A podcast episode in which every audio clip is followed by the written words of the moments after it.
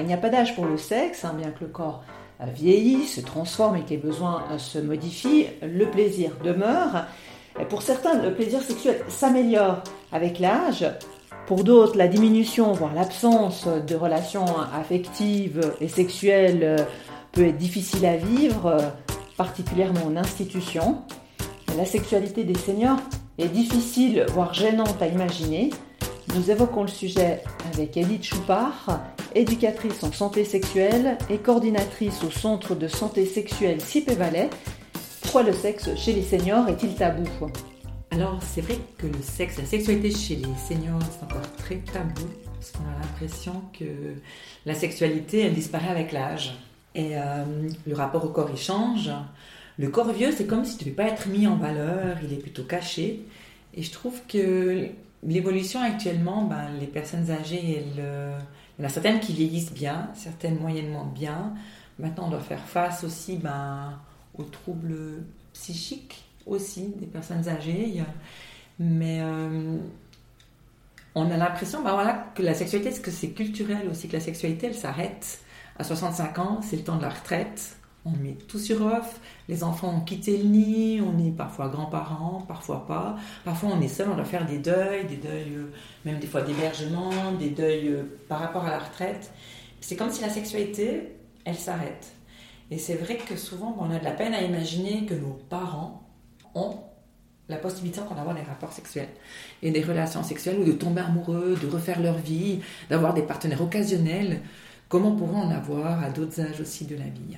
On lit la sexualité à la jeunesse dans notre société. Alors je trouve qu'on lit pas mal la sexualité à la jeunesse. Moi je vois peu de films en lien avec euh, les seniors, on voit des rides, on voit des parties du corps fripées, etc. Et, euh, et je pense qu'on est aussi dans une société de performance. Il faut avoir euh, une bonne érection, il faut avoir un corps parfait, des jolies formes et des choses comme ça. Et puis ben, quand on vieillit, ben, le corps il change il se modifie. Ça ne veut pas dire qu'il s'enlaidit, mais au contraire, il prend des formes. Et puis, euh, la sexualité, elle fait partie de, chaque personne. Et puis, elle est présente euh, jusqu'à la mort. Hein. On est, on meurt, on est des êtres sexués.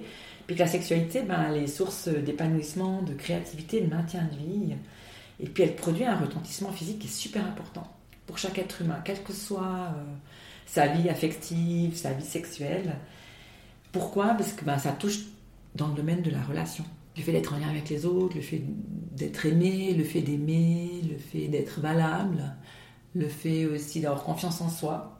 Et puis la question qu'on peut se poser, c'est ben, si la sexualité est moteur de vie, comment ce moteur de vie pourrait s'arrêter à 65 ans et plus pendant qu'on continue de vivre? Donc la, la, sexualité joue un rôle tout au long de la vie. Oui, je pense une image un peu restreinte par rapport à la sexualité. Et puis souvent, bah, quand on parle de la sexualité, la sexualité, c'est important d'avoir une image globale de la sexualité. C'est pas seulement que quelque chose de génital ou de physiologique, c'est quelque chose qui touche la biologie, qui touche le psycho-affectif, les émotions, qui touche tout ce qui est social et culturel, c'est-à-dire toutes les valeurs aussi, euh, comment on est perçu dans la société actuelle. Aussi les seigneurs, comment est-ce qu'ils sont perçus? Ben, certains seigneurs, ils se sentent honteux ou coupables de pouvoir recommencer une nouvelle relation, euh, d'évoquer d'une manière ouverte qu'ils ont des rapports sexuels encore à 70 ans, 80 ans et plus. Et, euh, parce que c'est comme si actuellement, ben, la société, elle dit que les personnes âgées n'ont plus de désir sexuel. Et puis elles sont plus attirantes physiquement, donc elles sont plus désirables. Et puis euh, si elles voudraient bien faire l'amour, elles n'y arriveraient pas de par aussi tout ce qui se passe au niveau des changements corporels. Et puis en plus, elles sont fragiles physiquement et le sexe pourrait aussi leur causer de la douleur, voire peut-être euh, les passer à trépas. Mais certains disaient combien c'était une belle mort de pouvoir mourir euh, en, pleine relation sexuelle. Et puis du côté des, femmes, euh, souvent la ménopause, c'est comme si c'était une fin, la sexualité féminine. Et je trouve que c'est tout des mythes par rapport à l'agisme qui, qui font que le regard de la société, ben, il, il, fait un focus qui n'est, pas très correct, qui n'est pas très juste, et qui enferme un petit peu les personnes âgées dans ces étiquettes-là, et puis peut-être qui, qui empêche aussi qu'elles puissent vraiment s'épanouir et vivre leur sexualité comme elles l'entendent et comme elles le souhaitent.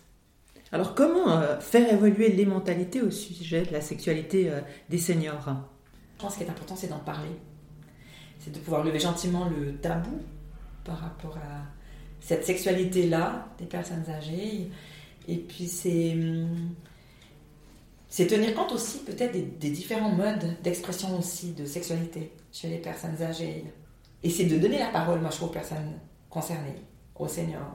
Et là, bah, il y a eu plusieurs, il y a eu des fois des, films, il y a eu des, pièces de théâtre aussi chez nous en Valais, où il y a une troupe qui s'est mobilisée pour parler de cette thématique au niveau de la sexualité des seniors.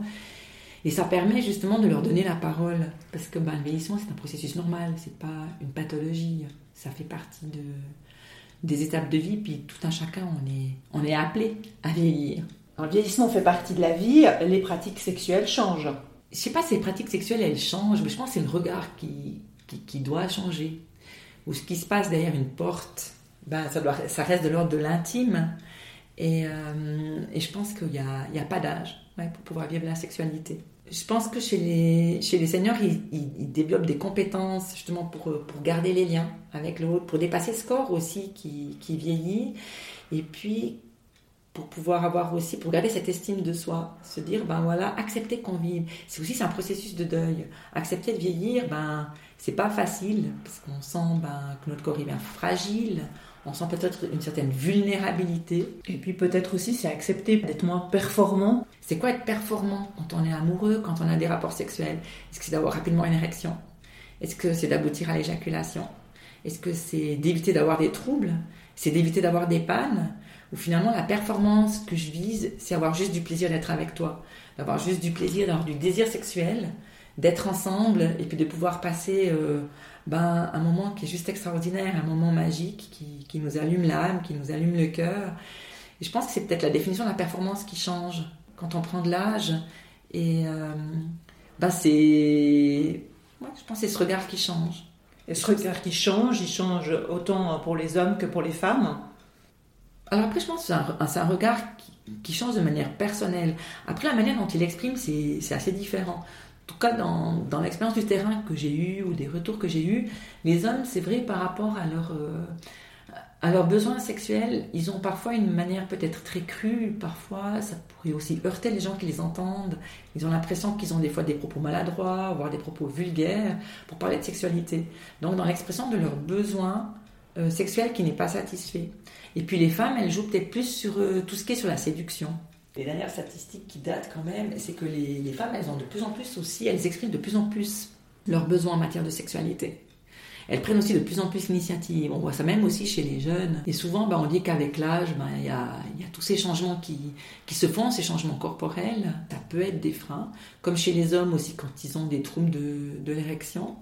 Et puis, euh, certains hommes aussi disent que ben, le fait d'avoir des troubles de l'érection, ça touche à leur virilité à ce sentiment d'être impuissant. C'est la carte d'identité de l'homme. Et comment est-ce que je peux être encore un homme quand j'ai aussi ben, tous mes caractères secondaires aussi qui, qui diminuent par rapport à mon caractère masculin? Et comment je peux prouver à l'autre que je reste quand même un homme avec ma virilité, toute ma puissance masculine? Et souvent, ben, ça touche à l'estime de soi et à la confiance en soi au niveau des, des personnes âgées. Alors comment leur rendre aussi cette estime de soi comment aussi valoriser aussi leurs compétences qu'ils ont, leur manière de prendre soin d'eux-mêmes. Et puis quand ils expriment aussi leurs euh, besoins en matière de sexualité, juste de les entendre, de les écouter, de les valider, de dire que oui, bah, qu'ils ont le droit d'avoir des désirs, qu'ils ont le droit d'avoir des besoins sexuels, que ça fait partie de leur vie. Et euh, souvent quand ils les expriment, bah, la question c'est où est-ce qu'ils peuvent les exprimer aussi?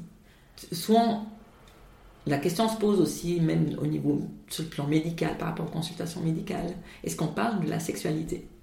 Est-ce qu'on pose la question? Aussi d'oser en parler lors des consultations médicales avec son médecin de famille, que ces questions puissent être posées. Parce que souvent, ben, la part euh, du patient ou de la patiente, c'est difficile à l'exprimer. Alors justement, vous parlez des difficultés sexuelles, c'est pas facile d'en parler. Et puis comment bah, une personne qui vit en institution, comment elle, elle peut exprimer ses désirs. Alors souvent en institution, c'est difficile. Alors souvent en institution, quand on parle des personnes âgées, on dit, ben oui, elle existe. Parce que finalement, il y a des relations qui se tissent, euh, il y a des liens qui se tissent entre les hommes et les femmes. Et puis, euh, c'est vrai, quand on parle aussi des, liens qui se tissent, c'est un, thème que j'entends rarement aborder. C'est aussi l'orientation sexuelle chez les personnes âgées. Est-ce qu'on peut en parler? On parle de leur sexualité, on parle maintenant beaucoup d'orientation sexuelle, d'identité de genre. Le fait de vivre dans une institution, ben, l'institution, c'est quand même un endroit privé. Les, gens qui, qui, séjournent dans une institution à longue durée, hein, leur leur chambre, c'est vraiment leur endroit intime, privé, où ils peuvent inviter qui ils souhaitent. C'est un endroit qui va être vraiment respecté aussi par, euh, par le personnel. Et en tout cas, par rapport aux, demandes, par rapport à l'expérience que j'ai, c'est que ben, quand on voit deux personnes qui sont proches, c'est ok, mais quand tout d'un coup, on surprend un couple dans une chambre, ben le, le personnel soignant, il est très interloqué par rapport à cette situation-là, et puis ils se sont, sont très très démunis que finalement, ben, ils se sentent super maladroits d'être entrés dans cette chambre, euh, d'avoir été témoins aussi de cette intimité. Je ne sais pas si c'est le regard aussi de l'institution. Euh, les personnes qui y rentrent, c'est comme si en franchissant la porte de l'institution, la sexualité, elle n'existe plus. J'y ai plus droit, alors que ce n'est pas le cas. Comment l'institution, elle, réagit si un résident demande une relation sexuelle, un rapport sexuel? Alors il y a des institutions qui réagissent super bien, qui font tout justement. Euh, je trouve que l'institution, il y, a, tout le personnel qui se fait vraiment complice par rapport à cette demande, par rapport au désir euh, du résident ou de la résidente, et puis qui vont tout mettre en place justement dans le respect, dans le non-jugement, et puis dans la confidentialité aussi, dans la discrétion de ce qui peut se passer. Et des fois, la question aussi qu'on se pose, c'est que la sexualité, c'est un droit. Il existe des droits sexuels euh, sur le plan juridique, sur le plan de la convention, par rapport aussi à une personne âgée, elle a le droit de pouvoir avoir accès à ses besoins sexuels. Et euh, dans les institutions, ben, des fois, dans différentes institutions, il existe des chartes en lien avec la sexualité, et puis qui stipulent bien aussi tout ce respect, qu'on a le droit d'être en couple, et puis, quel que soit le couple, quelle que soit la nature du couple, quelle que soit l'orientation du couple aussi choisie, et puis bah, qu'on a le droit d'être en couple, qu'on a le droit bah, d'avoir des réponses à nos besoins sexuels. Et euh, il y a aussi certaines institutions qui font parfois appel à l'assistance sexuelle, aussi pour euh, certains résidents ou résidences qui manifestent aussi le besoin. Et. Euh, et puis, dans nos institutions, ben, ce que je trouve assez extraordinaire, c'est de, jouer aussi tout ce qui est sur le, corporel. Aussi sur le corporel, sur le lien. Je sais que aussi, ben, il y a les, animateurs socio-éducatifs aussi qui sont dans les institutions, qui essaient d'organiser, ça peut être des thés dansants, ça peut être des activités créatrices, mais qui, qui met en valeur aussi la personne dans ses compétences, par rapport aussi, euh, des fois même sur le plan esthétique. Comment est-ce que ben, je tiens compte aussi de, de l'esthétisme aussi de mon résident, de ma résidente euh, ben, Même aussi la complimenter sur sa tenue du jour, sur la manière qu'elle a aussi de, de se coiffer, sur son désir d'être à côté de telle ou telle personne. Et souvent, ben, chez les personnes euh, âgées, on parle du toucher. Le toucher, il est super important. Alors, ben, c'est vrai, on ne peut pas non plus accepter tous certains gestes qui nous mettent mal à l'aise. Mais après, comment est-ce qu'on peut en parler? Accueillir aussi cette demande d'être reconnue comme une personne vivante, comme une personne qui a des besoins, des besoins affectifs, des besoins sexuels, des besoins d'être en lien.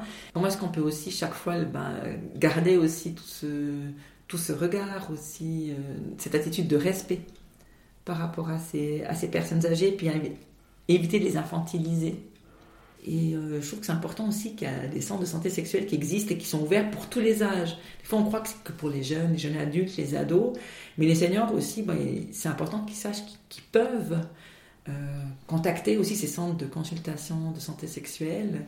Et puis, c'est des entretiens qui sont gratuits, qui sont confidentiels, qui sont discrets. Donc, et puis, c'est un, un droit à l'accès aussi à l'information, puis un droit à l'accès aux soins par rapport à ça. Alors, on entend régulièrement que faire l'amour c'est bon pour la santé. Quels sont les bienfaits, notamment chez les seniors? Les bienfaits de la sexualité chez les, chez les seniors, c'est pas seulement avoir des rapports sexuels, mais c'est la sexualité qui vit au niveau ben, de pouvoir tisser des liens, d'être reconnu aussi comme personne à part entière. Et moi, ce que j'ai pu observer aussi des fois dans certains EMS, c'est que ben, on avait accueilli euh, une madame qui était vraiment éteinte, qui manquait beaucoup d'autonomie. Puis Takuma, il y a un monsieur qui est arrivé euh, dans sa TMS. Et pour elle, Takuma, c'était le moteur aussi. Ça ne veut pas dire non plus qu'ils avaient des relations intimes, mais c'était rien que le fait ben, qu'ils partagent leur repas ensemble. Elle savait que les matins au déjeuner, elle allait retrouver, qu'ils allaient manger en tête à tête, qu'ils allaient pouvoir discuter. Et puis, c'était comme si elle se ressentait à nouveau revivre, vivante, parce qu'il y avait un regard aussi qui était posé sur elle. Ben, c'est comment est-ce qu'on peut garder cette étincelle aussi chez les seniors C'est quoi le regard qu'on leur porte De pouvoir aussi euh, déconstruire aussi tous ces mythes en lien avec euh, l'agisme, comme quoi la sexualité, elle s'arrête? Même des fois dès la retraite, on a l'impression que ça s'arrête. Et au fait, non, c'est une nouvelle période de vie euh, qui peut être tout aussi épanouissante que la précédente. Oui, puis qui sera différente, et puis qui peut être tout aussi euh, épanouissante. Je travaille plus, je suis plus à la retraite. Et qu'est-ce qui fait que ce matin-là, j'ai envie de me lever? C'est peut-être parce que je rencontre des personnes, parce que je sais que je peux être en lien aussi avec les autres. Parce que la sexualité, ben, on dit que c'est un besoin fondamental parce que ça touche justement ce, besoin aussi d'être en lien, ce besoin d'être aimé, comme je disais au début, ce besoin ben, d'estime de soi, ce besoin aussi de, se sentir protégé. Quand on a du plaisir, ça sécrète aussi des hormones. Et ces hormones-là, ben, elles font aussi un bienfait pour le corps. Elles peuvent avoir un bienfait apaisant, un bienfait euh, déstressant. Ça peut être un élixir de jeunesse. Un élixir de jeunesse, exactement. Et ça, c'est important.